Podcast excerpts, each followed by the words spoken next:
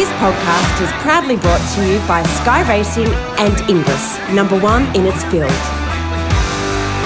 The brilliant Tasmanian filly Mystic Journey roared into the racing headlines around Australia when she bolted away with the $1 million Group 1 Australian Guineas at Flemington.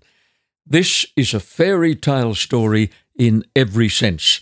The filly was an $11,000 purchase at a Tasmanian yearling sale. She's trained by Adam Trinder, a former champion jumps jockey who was already making his mark as a trainer but has now been catapulted into the spotlight. And her jockey Anthony Darmanin is a 36 year old who for 11 years has been riding track work for Lloyd Williams at his showplace Macedon Lodge property. Anthony's introduction to Tasmanian racing came about in 2011 when trainer Peter Gelagotis shipped a horse called Merino over there to win the Tasmanian Derby in Hobart. And the jockey has been commuting to Tassie ever since. Everybody in racing is curious about the background of Anthony Darmanin, who has brought Mystic Journey such a long, long way. He's online to talk to us now. Great to have you on the podcast, Anthony. Thanks, John. Thanks for having me. Well, the stewards took a little gloss off the wind, didn't they, when they got you for two whip infringements, an eight day suspension, and a $500 fine. Did you deserve it? Yes, John, I did. Um, I, I, breached the rules, um, so I, I, served my eight day penalty. Um, I was just a little bit excited on the day, and I uh, struck the horse a little bit too many times. Well, that was Mystic Journey's ninth win from 12 starts. She's already won well over a million dollars. You had a terrific run inside horses in the Guineas, but your heart must have been in your mouth, Anthony, because you tell me she's not really comfortable in there.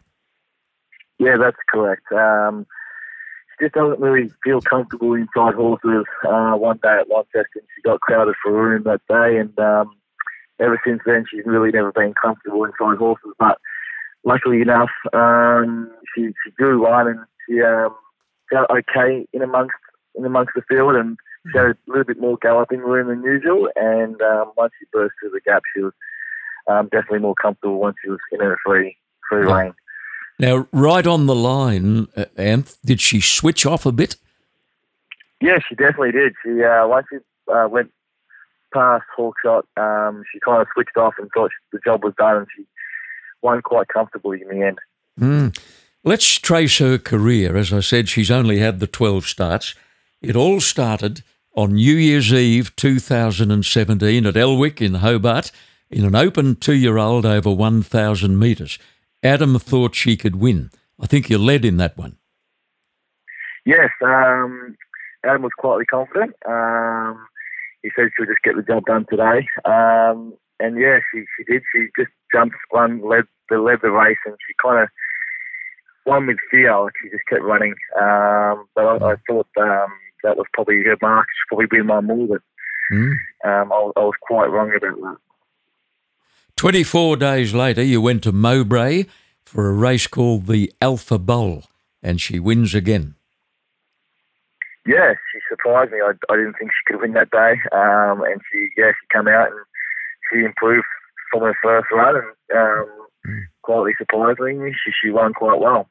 Adam waited another three weeks uh, to the Elwick Stakes, a listed race, 1100 metres this time, and she wins again. She wasn't winning by fancy margins, though, Anthony, was she? No, she wasn't. There was a horse called GG Secondova that was always running second to her and um, always was coming coming close, you know, mm. to beat me. And um, this day she, she she drew well and she was in the one one position and um, looked like she was never going to win. She hit the front, and GG second over putting it to me, and um, mm. she was just so tough and brave and honest that, that day. And she, yeah. she surprised me. She toughed it out really well and won again. Mm. Well, she made it four straight at Mowbray when she won another listed, the Gold Sovereign Stakes, this time up to 1200 metres, and then Adam put her away for a fairly long spell. First up, he went to Caulfield and she ran fourth there, beaten about seven lengths. You didn't ride her that time, Anthony. Uh, young Aitken rode her in that race. Yeah, that's correct. I think he wanted to claim. Um, so, yeah, that's, uh, that's what he did. She Right. uh, didn't uh, didn't have much luck in running, but I think she, her her run was quite well still. Mm. Well, she's a three year old by now. And uh, back to Tassie, she wins at Devonport, and this time by a decent margin. Could you feel her switching on and starting to focus a bit more? Uh, yes, uh, not hundred percent. Not really. I thought she would win. Yeah. Um, it wasn't a very strong race. I thought she'd win that, and um, you know, then see where Adam places her next. But yeah, she she did well, and she set up for the leader, and she really flattened low and quick and really well through the line, and won quite quite well that that, that day. Mm. She's been on the ferry a few times because from Devonport back to Moonee Valley, she ran fifth in a race there, not beaten all that far, but she probably wasn't feeling anything like a Group 1 filly at that stage. Yeah, when we were at Moonee Valley, she definitely should have won the race. She got Mm. back in the run and just couldn't go crack it on at any stage and just ran up behind a lot of backsides. And Yeah. I said to Adam, I'm so sorry, she should have won.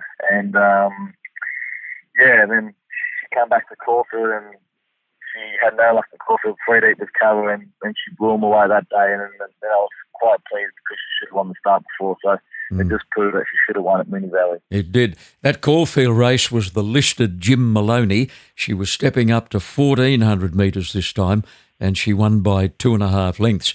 A month later, a Group 2, a Fillies Classic at Moonee Valley, and she bolted in again.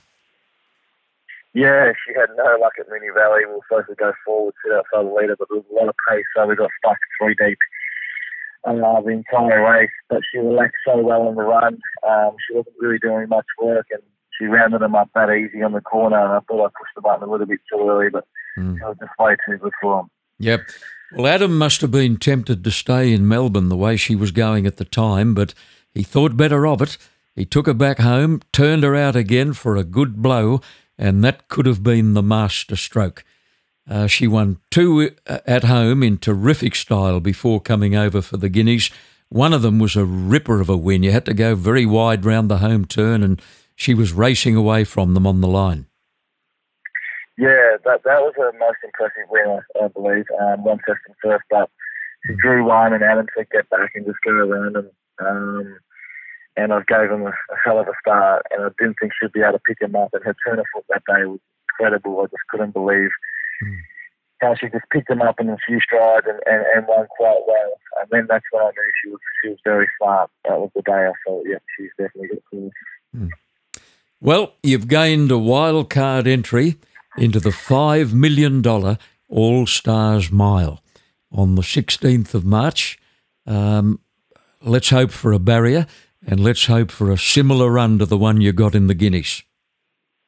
Yeah, definitely. Um, I'm just so excited. I just can't believe uh, how far she's come. So I think she's definitely a winning chance in the race. She's um, done everything right so far. So hopefully we can draw a nice barrier and get a nice lane transit. I'm sure she's going to be very competitive. Mm. Anthony, we've seen this scenario many times over the years where one horse can come out of the blue and literally kickstart a jockey's career. She has been so good for Anthony Darmanin. Yeah, she's. I think her name's per- perfect because it's Mystic Journey, and she's definitely putting me on a journey that I've never thought was possible. Um, I never thought I'd be able to ride in Group One races, let alone win one. So Mm. at the moment, she's given me the best thrill of my life, um, and hopefully the journey keeps continuing. After that Tasmanian Derby win in 2011 on Moreno, you started to commute to Tasmania sometimes twice a week. You fly over and back in one session, and Adam Trinder was one of the first trainers over there to start using your services. Yeah, definitely. Um, Peter Gelagotis called me a week before the race, uh, the Derby, and said, "Would you go to Tasmania and ride my horse?" And I thought, "Yep, no worries at all." Um, never been to Tasmania before, and Mm. lucky enough we won. And then, yeah, ever, ever since then, my trainers have started calling me and asked me to keep coming coming back to ride over there. And um, Adam was uh, a huge supporter of mine, and yeah, I haven't looked back, and I've been there for now uh, for my sixth season uh, riding in Tasmania. Mm. Anthony, have you ever considered moving there permanently? Uh, no, just my job at Lloyd Williams is, uh, is too good. So um, mm. at this stage, I'll be working for Lloyd um, as, as, long as I can. So um, good. I won't be moving out of, uh, until I got my job at Lloyd's. A few random questions. You're of Maltese origin, born in Melbourne, with no racing background in the family, whatever. Uh, other than one of your grandfathers who dabbled in the trotting sport in Malta. They have no thoroughbred racing in Malta, but trotting is pretty big, really. And uh, that's the only connection you have to horses, anywhere in your family background. Yeah, um, none of my family have anything to do with horses or um, just a good friend of mine, Matthew Gatt, uh, he, he, he was a jockey and um, mm. he introduced me to the sport. So, um, yeah, my family has no background in racing and I was light and um, I didn't really want to go to school for much longer. And um, I knew you had to be light, but I didn't really know what a horse was until I was pretty much 17 years of age. And mm. um, he gave me a number to call for Racing Victoria. That uh, Frank Militore used to look after the apprentices those days, yeah. and um, I gave him a call, and he sent me to Colin Alderson's at Cranbourne, and um, so I drove all the way to Cranbourne, and I thought this was very far away, and mm. um, yeah, I, I, gave it a go. So when you arrived at Colin Alderson's place, you didn't know a head collar from a hoof. Not at all. No, I didn't know anything whatsoever. I had a meeting with Colin Alderson, and he the first words he said to me, he looked at my feet, and um, he said, there's no point you even even attempting being a jockey. You're going to be way too heavy. Yeah. Um, so I wouldn't attempt it. Yeah. Um, I'm 40. I'm 48 kilos, so you got that one wrong. Yeah, um, he yeah, certainly so, did. Um, yeah, um, yeah, it was definitely hard work at the start. That's for sure. Yeah, and you'd have had some pretty lousy jobs, I'd imagine, in the first 12 months. You were riding the stable pony bareback early on, weren't you? Yeah, so I did pretty much stable boxes for the whole 12 months um, and led a couple of horses around. And then mm. um, he put me on the pony bareback and just try to learn my balance and um, mm. learn about the horse. And then um, he saw that I was ready, so he shipped me off to New Zealand to start doing track work for Alan Jones. Yeah, now that. That, that's surprising, Anthony. Colin Alderson, to whom you were indentured, sent you to New Zealand to Alan Jones, a great trainer and a great tutor of riders. Uh, Alan and Colin, I think, have had a long association, haven't they? Yeah, they definitely have. Um, I'm pretty sure that he, he got Sky Heights off Alan and um, in a flurry. Mm. Um, yeah, I think they've been great mates for a really long time. And um, he sent Matthew Gatt to New Zealand also. So um, he thought he would do the same thing with me. So he sent me to New Zealand and I was learning track work the first morning I got there, and I had no idea what I was doing. Mm. Um, and I fell off doing every single day, but um, I was in the deep end. But I think it taught me a lot. Yeah. How long were you there? Uh, I was there for probably eight months, I think. Right, and then back to Col Alderson. Yeah, then I was back to Colin Alderson's, and I was up to the trial, trials and um, um, getting my uh, tickets for race running. Mm, Colin would have been very surprised uh, to see uh, the package that Alan Jones sent back to Melbourne. You would have improved enormously. Yeah, I think he was very pleased. Um, Colin was really good to me. Yeah, he, he taught me a lot as well. So, um, and Cindy's, uh, they, they definitely had a good grounding. They were they were hard, but they were fair. Yep. Now, the last couple of years at uh, the Aldersons were pretty productive. You rode a lot of winners for the stable. Yeah, I had a lot of luck for them early, and then um, opportunity just started just um, wasn't arising. So um, mm. I spoke to Cindy and she said, um, "How about if you go in the bush and you'll get definitely better opportunities." So that's when I moved to Michael O'Leary's, and he was yeah. based at Hamilton at the time. Gee, long way from a long way away. Yeah, it was three and a half hours from Melbourne. So mm. um, yeah, moved moved to Hamilton and um, yeah, from day one, we, me and Michael, we, we kicked off really well. And we we learned heaps, had heaps of winners for him, and um, had a good friendship with Michael. That wasn't the last stable you attended. Later on, you went to uh, Ross and Clint McDonald. They would have been at Caulfield then, were they? Yeah, that's correct. So um, mm-hmm. I pretty much outlawed all my country claims. So I, I am within the city, so I had to move to a city trainer just to start riding in town. So um, that's when I moved to Ross and Clint McDonald's. Yeah. Mm.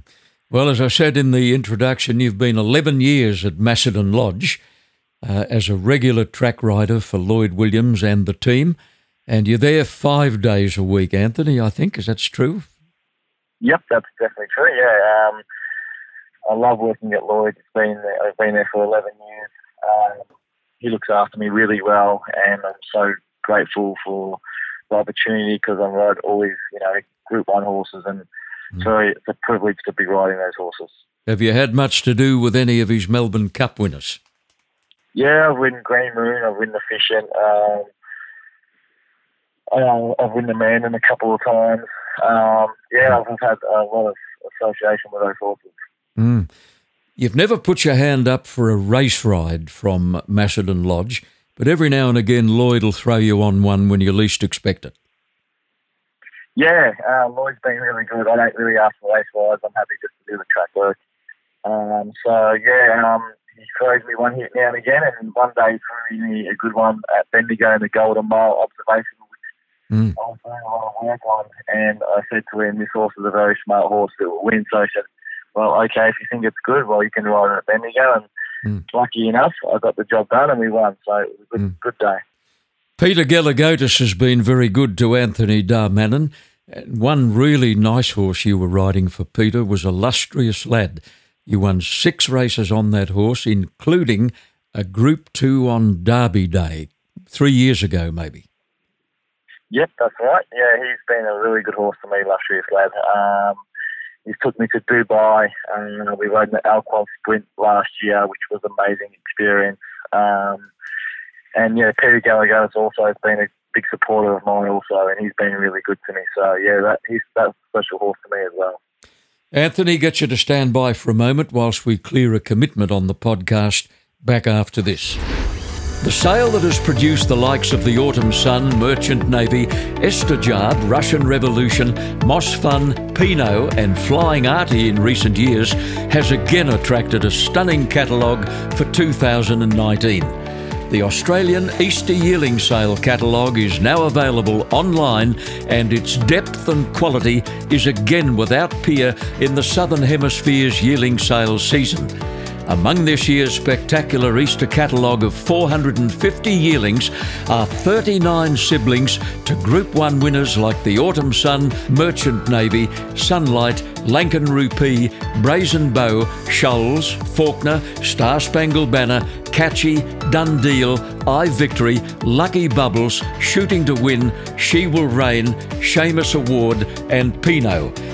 There is also the progeny of 34 Group 1 winning mares such as Hasna, River Dove, Pear Tart, Our Egyptian Rain, Rostova, Steps in Time, Brazilian Pulse, Provocative, Headway, and Dizelle.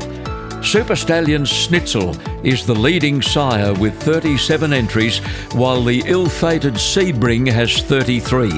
Fastnet Rock 31, I Am Invincible 31, there are 25 Vancouvers, 22 by Redoute's Choice, 21 by Zoustar, 19 by Medaglia D'Oro, 19 by Pride of Dubai, So You Think has 18 in the catalogue, and they round out the top 10. There is, as always, a strong international flavour with yearlings by the likes of Deep Impact, Frankel, Lord Kanaloa, Tapit, and Harbinger, also catalogued.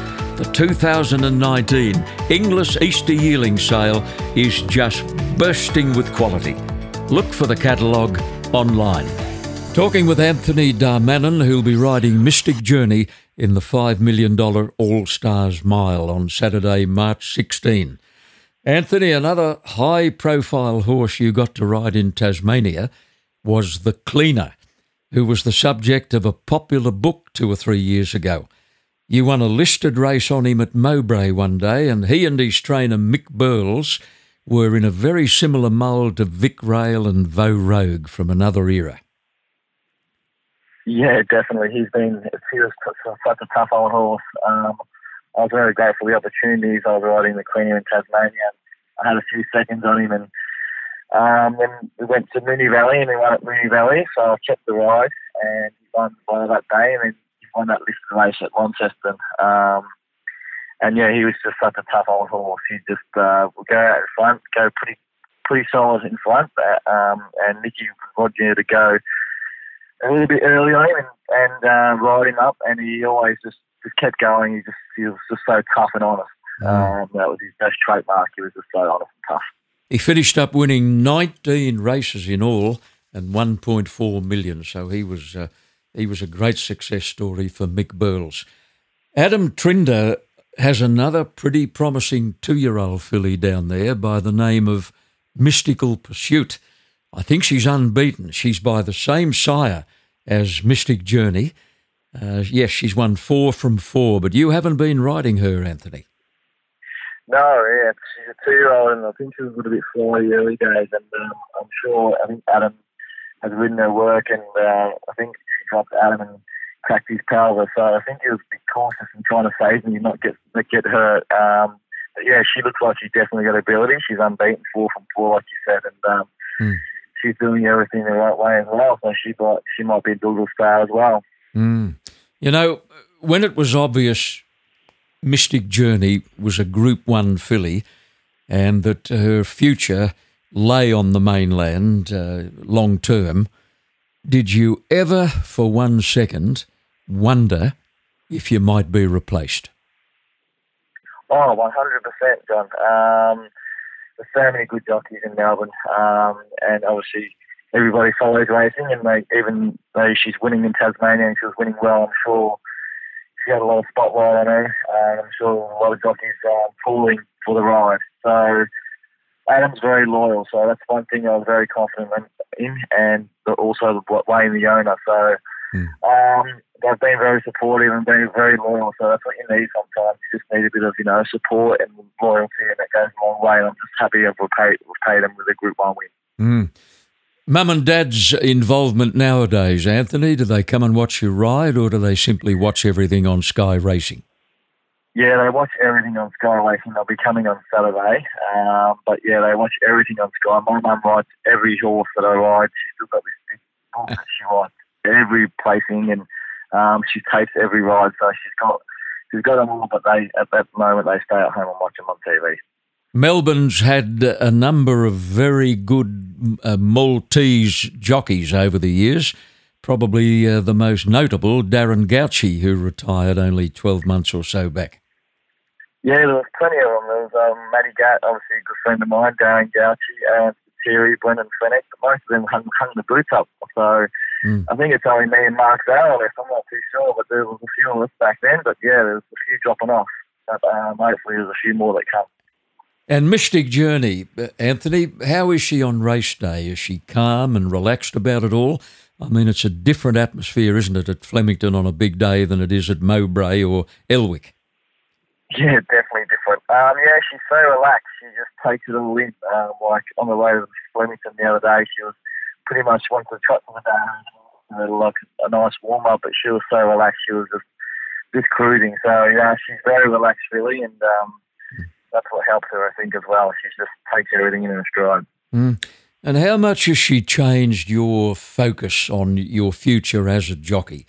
I mean, would you like to expand your uh, career as far as number of rides is concerned, or are you happy to go along the way you have been? I know you enjoy it at Macedon Lodge.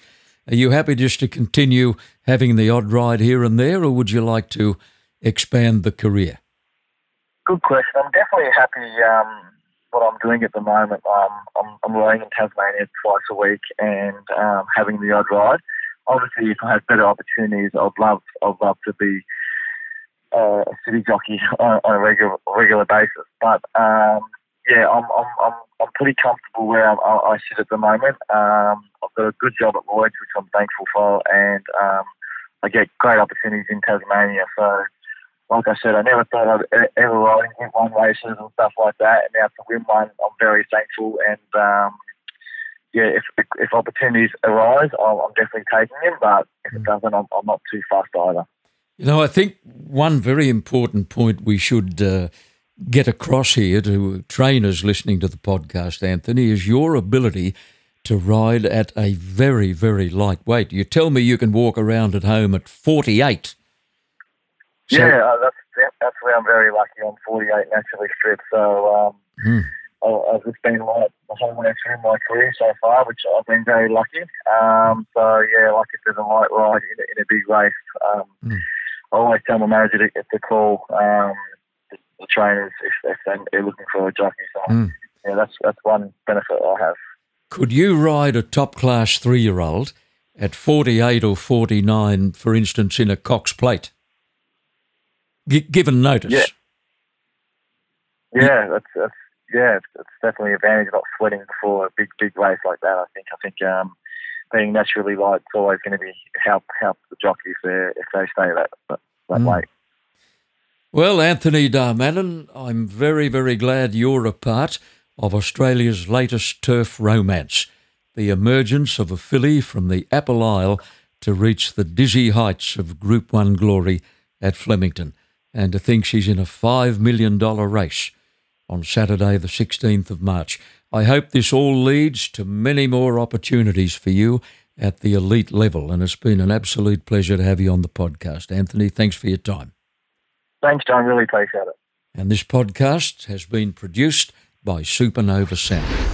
The sale that has produced the likes of the Autumn Sun, Merchant Navy, Estijaab, Russian Revolution, Mossfun, Pinot, and Flying Artie in recent years has again attracted a stunning catalogue for 2019. The Australian Easter Yearling Sale catalogue is now available online, and its depth and quality is again without peer in the Southern Hemisphere's yearling sale season. Among this year's spectacular Easter catalogue of 450 yearlings are 39 siblings to Group 1 winners like the Autumn Sun, Merchant Navy, Sunlight, Lankan Rupee, Brazen Beau, Shoals, Faulkner, Star Spangled Banner, Catchy, Done Deal, I Victory, Lucky Bubbles, Shooting to Win, She Will Reign, Shamus Award, and Pinot. There is also the progeny of 34 Group 1 winning mares such as Hasna, River Dove, Pear Tart, Our Egyptian Rain, Rostova, Steps in Time, Brazilian Pulse, Provocative, Headway, and Dizelle. Super Stallion Snitzel is the leading sire with 37 entries, while the ill fated Sebring has 33. Fastnet Rock, 31, I Am Invincible 31, there are 25 Vancouvers, 22 by Redoute's Choice, 21 by Zoustar, 19 by Medaglia D'Oro, 19 by Pride of Dubai, So You Think has 18 in the catalogue, and they round out the top 10. There is, as always, a strong international flavour with yearlings by the likes of Deep Impact, Frankel, Lord Kanaloa, Tapit, and Harbinger also catalogued. The 2019 Inglis Easter Yearling Sale is just bursting with quality. Look for the catalogue online.